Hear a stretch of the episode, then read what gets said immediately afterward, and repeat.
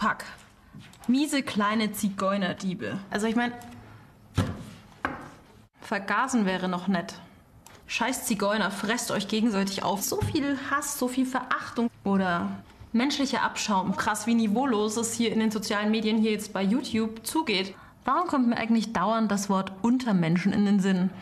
Also ich frage mich, warum Sinti und Roma, die ja von vielen immer noch abwertend als Zigeuner bezeichnet werden, in Deutschland so krass angefeindet werden.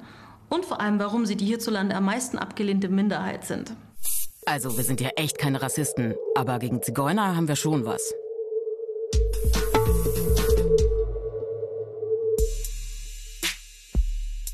Etwa ein Drittel der Menschen in Deutschland findet Sinti und Roma in der Nachbarschaft sehr oder eher unangenehm. Eine ähnliche Stimmung herrscht in ganz Europa.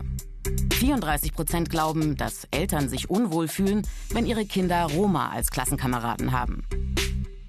Ihr glaubt, Muslime haben es gerade schwer? Sinti und Roma finden die Deutschen so unsympathisch wie keine andere Gruppe. Die Hälfte der Deutschen denkt, dass Einreisebeschränkungen für Sinti und Roma eine gute Idee wären. Ein Fünftel glaubt an Abschiebungen und 14 Prozent an eine gesonderte Unterbringung. Absurderweise wurde bei dieser Umfrage gefragt, was ein gutes Zusammenleben fördern könnte. Gutes Zusammenleben durch Ausgrenzung? 81 Prozent wissen durchaus von der Verfolgung durch die Nazis.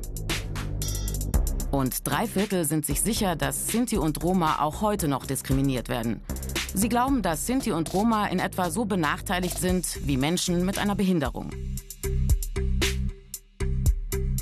Und mehr als die Hälfte der Europäer befürwortet eine bessere Integration der Roma, weil die Gesellschaft davon profitieren kann. Trotzdem, Zigeuner wird von 40 Prozent als Schimpfwort benutzt und 44,2 Prozent verbinden Sinti und Roma mit Kriminalität. Woher kommen bloß all diese Vorurteile? Ich bin jetzt auf dem Weg zu jemandem, der mir in dieser Frage bestimmt schon mal ein Stück weiterhelfen kann. Rainer Burger arbeitet bei Drom, Sinti und Roma. Das ist hier im Münchner Norden eine Beratungsstelle für junge Sinti und Roma. Ihr Ziel? Eine Verbesserung der Berufschancen für die jungen Leute, mit allem, was so drumherum mit dazugehört. Sinti und Roma, ähm, das ist ja jeweils Plural jetzt und ein einzelner Sinti wäre ein... Ein Sinto. Ein Sinto, okay. Und eine einzelne, eine Sintiza. Eine Sintiza, okay. Ja. Mhm. Genau, und bei den Roma ist es Rom und Romni. Romni, okay. Sinto ist männlich, Sintesa ist weiblich, Rom und Romni. Rom und Romni. Rom und Romni, okay ich habe auch immer den Eindruck, dass es total okay ist, also was heißt okay, aber dass es ähm, in der Gesellschaft akzeptierter ist, zum Beispiel, dass man jetzt sagt, die Zigeuner sind so und so, als jede andere Gruppe, die diskriminiert wird. Das ist irgendwie so, ja, salonfähig ja, fast schon, ja. Klar, jetzt gerade durch soziale Medien, wo eben das Stammtischgespräch einfach schwarz auf weiß äh, und äh, jedem Video unter jedem Foto äh, eben dasteht, das jeder durchlesen kann, ähm, merkt man eben, es ist einfach nochmal ähm, noch irgendwo stärker geworden. Aber Sinti und Roma waren schon immer eine der unbeliebtesten Minderheiten ähm, und ähm, es geht im Endeffekt nur so weiter, wie es in den letzten Jahrzehnten war, ähm, dass sie eben weiterhin diejenigen sind, die, die ganz unten stehen. Woran liegt es denn, dass die Ablehnung von Sinti und Roma wieder zunimmt? Diese Geschichte begann schon vor vielen hundert Jahren.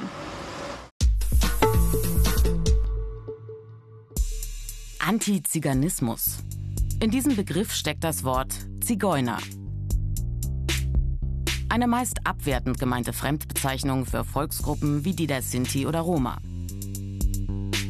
Antiziganismus, das ist die Ablehnung dieser Minderheiten durch die Mehrheitsgesellschaft auf Basis von Vorurteilen.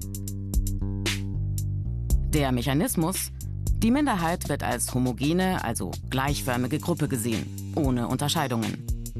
Was nicht ins Bild passt, wird ausgeblendet. So entsteht ein konstruiertes Bild, ein Konstrukt. Das ist eine Form von Rassismus. Daher verwenden manche statt Antiziganismus den Begriff Rassismus gegen Sinti und Roma, auch weil hier das diskriminierende Wort Zigeuner erst gar nicht enthalten ist. Wie bei jeder Art von Rassismus, Der Minderheit werden negative Eigenschaften zugeschrieben, alle angeblich ganz typisch. Zerrbilder aus historischen Fakten, vermischt mit Vorurteilen und uralten Ängsten. Weitergegeben von Generation zu Generation und daher tief in den Köpfen. Denn Sinti und Roma waren über Jahrhunderte hinweg völlig ohne Rechte. Immer wieder wurden sie verfolgt, vertrieben oder sogar ermordet.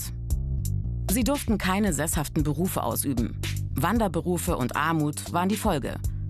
Oft nahm man ihnen die Kinder weg, um sie umzuerziehen. Und Polizeigesetze stellten Sinti und Roma unter Generalverdacht.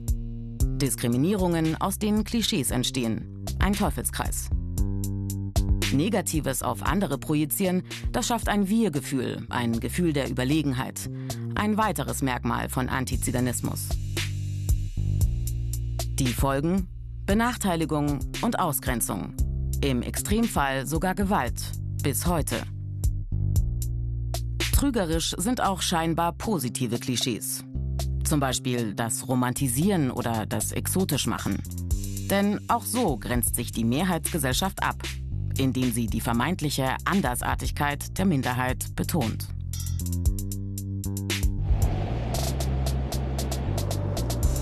Den traurigen Tiefpunkt des Antiziganismus gab es dann während der NS-Herrschaft, der europaweit 500.000 Sinti und Roma zum Opfer fielen.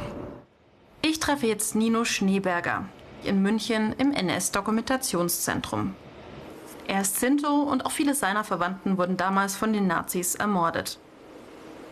Ist das ein großes Thema noch für deine Großeltern zum Beispiel? Auf jeden Fall. Also, wenn ich meinen Urgroßvater besucht habe, der war im Außenlager Flossenbürg, hat dort in Steinburg gearbeitet.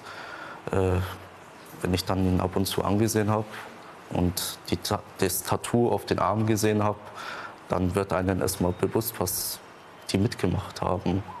Also zum Beispiel, wenn mein Großvater Familienfotos ansieht, wo sein Opa oder seine Oma drauf ist, muss der Mann eigentlich immer weinen, weil die sind umgekommen und er hat eigentlich nie eine normale Kindheit gehabt. Er musste immer in Illegalität leben oder versteckt, durfte keine Schule besuchen. Also normales Kinderleben ist was anderes.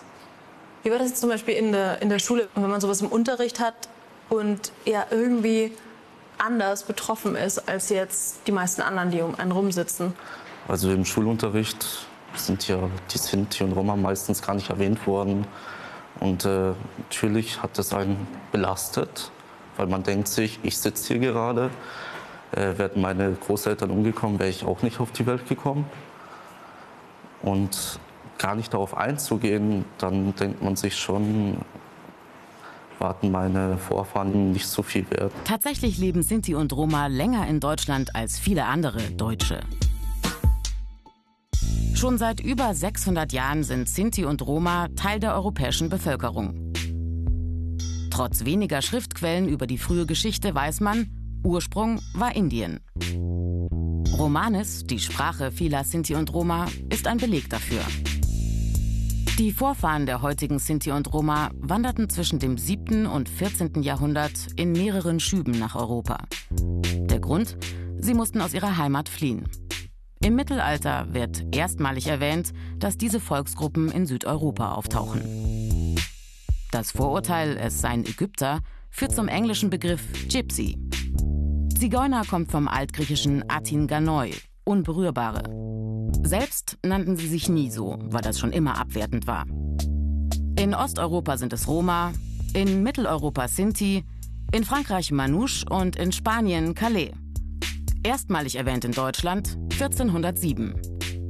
Als Pilger waren sie dank eines Schutzbriefes des Königs von Ungarn geduldet. Umherziehen, okay, aber das Lager bitte außerhalb der Stadt. Dann das Vorurteil, sie seien türkische Spione. Nach Ende des Byzantinischen Reichs fürchteten viele den Einfall der Türken in Europa. Schutzbriefe wurden entzogen. Ende des 15. Jahrhunderts galten sie als vogelfrei. Seit Jahrhunderten werden Sinti und Roma diskriminiert und vertrieben. Ab Ende des 19. Jahrhunderts dann systematische Überwachung durch die sogenannte Zigeunerzentrale der Münchner Polizei. Sie erstellt ein Zentralregister mit Zehntausenden Akten über Sinti und Roma in ganz Deutschland. 1926 verschärft das sogenannte Zigeunergesetz die Diskriminierung. Noch brutaler wurde die Verfolgung durch die Nationalsozialisten. In der Nachkriegszeit geht die Ausgrenzung weiter. Die bayerische Landfahrerordnung von 1953 unterscheidet sich kaum vom Zigeunergesetz aus den 20ern und wird erst 1970 aufgehoben. Heute leben die meisten Sinti oder Roma in Rumänien, gefolgt von Bulgarien, Spanien und Ungarn. In Deutschland leben nur etwa 120.000. Das Gebiet, das heute Deutschland heißt und in der Mitte Europas liegt, war schon immer ein Land, in das viele Menschen, viele Völker aus allen Himmelsrichtungen eingewandert sind. Man kann also höchstwahrscheinlich davon ausgehen, dass alle unsere Vorfahren irgendwann mal von irgendwoher gekommen sind. Und das macht ja auch Vielfalt aus. Doch irgendwie hält sich hartnäckig das Vorurteil, dass Sinti und Roma besonders anders sind und dass das eben nicht dazu passt. Gibt es da wirklich irgendetwas, wo sie echt anders sind? Oder ist das auch wieder nur ein Klischee? So, jetzt bin ich aber mal neugierig und will wissen, ob es noch andere Sachen außer der Sprache gibt, die Sinti und Roma gemeinsam haben. Und da frage ich mal Nino Schneeberger noch mal. Gibt es eigentlich irgendwelche Sachen, die alle Sinti gemeinsam haben? Ich würde sagen, die Diskriminierung und äh, der Familienzusammenhalt. Ja, zum Beispiel? Zum Beispiel, wenn jetzt was Wichtiges ansteht, dann fragt man halt mal die Oma oder den Opa, um Rat einzuholen. Weil die halt auch schon ein paar Jahre Ja, mehr. Auf dem Buckel haben. Genau. Ja. Und äh, die Sprache. Kannst du mal was sagen? Hajatuke, Mehomonino und Bau von Nürnberg. Das heißt, du hast jetzt gesagt, wie, Wie geht es dir? Mein Name, wie geht es dir? Und ich komme aus Nürnberg. Was aber kann man tun gegen Antiziganismus? Eine erste wichtige Stellschraube ist auf jeden Fall, die rechtlichen Rahmenbedingungen zu verbessern.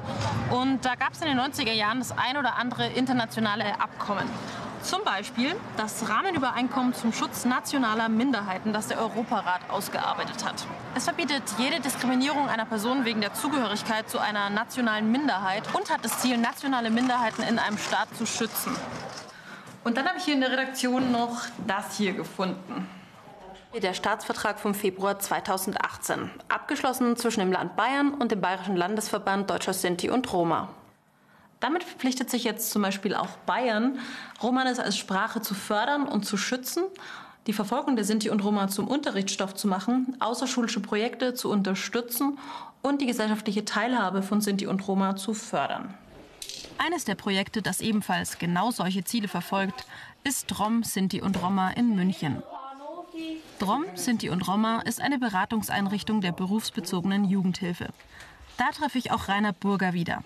Was muss einfach passieren, um wirklich gegen Antiziganismus was bewirken zu können? Was ich persönlich sehr wichtig finde, ist eben den Einbezug der Volksgruppe in diese Thematik insgesamt. Also dass äh, auch Sinti und Roma eben an den sowohl wichtigen Positionen sitzen, als auch äh, die Projekte leiten und die Projekte durchführen, weil äh, sie selber natürlich besser wissen, was der Volksgruppe zugute kommen sollte und was nicht. Wenn es um die Gruppe der Sinti und Roma geht, dann gibt es in der Mehrheitsgesellschaft ziemlich viele Vorurteile und oft ziemlich wenig Wissen. Wichtig ist also, dass man, dass man hinterfragt und dass man einfach schaut, ob diese Dinge, die man im Kopf hat, nicht einfach nur irgendwelche dummen Klischees sind. Und das hilft dann auch gegen Vorurteile.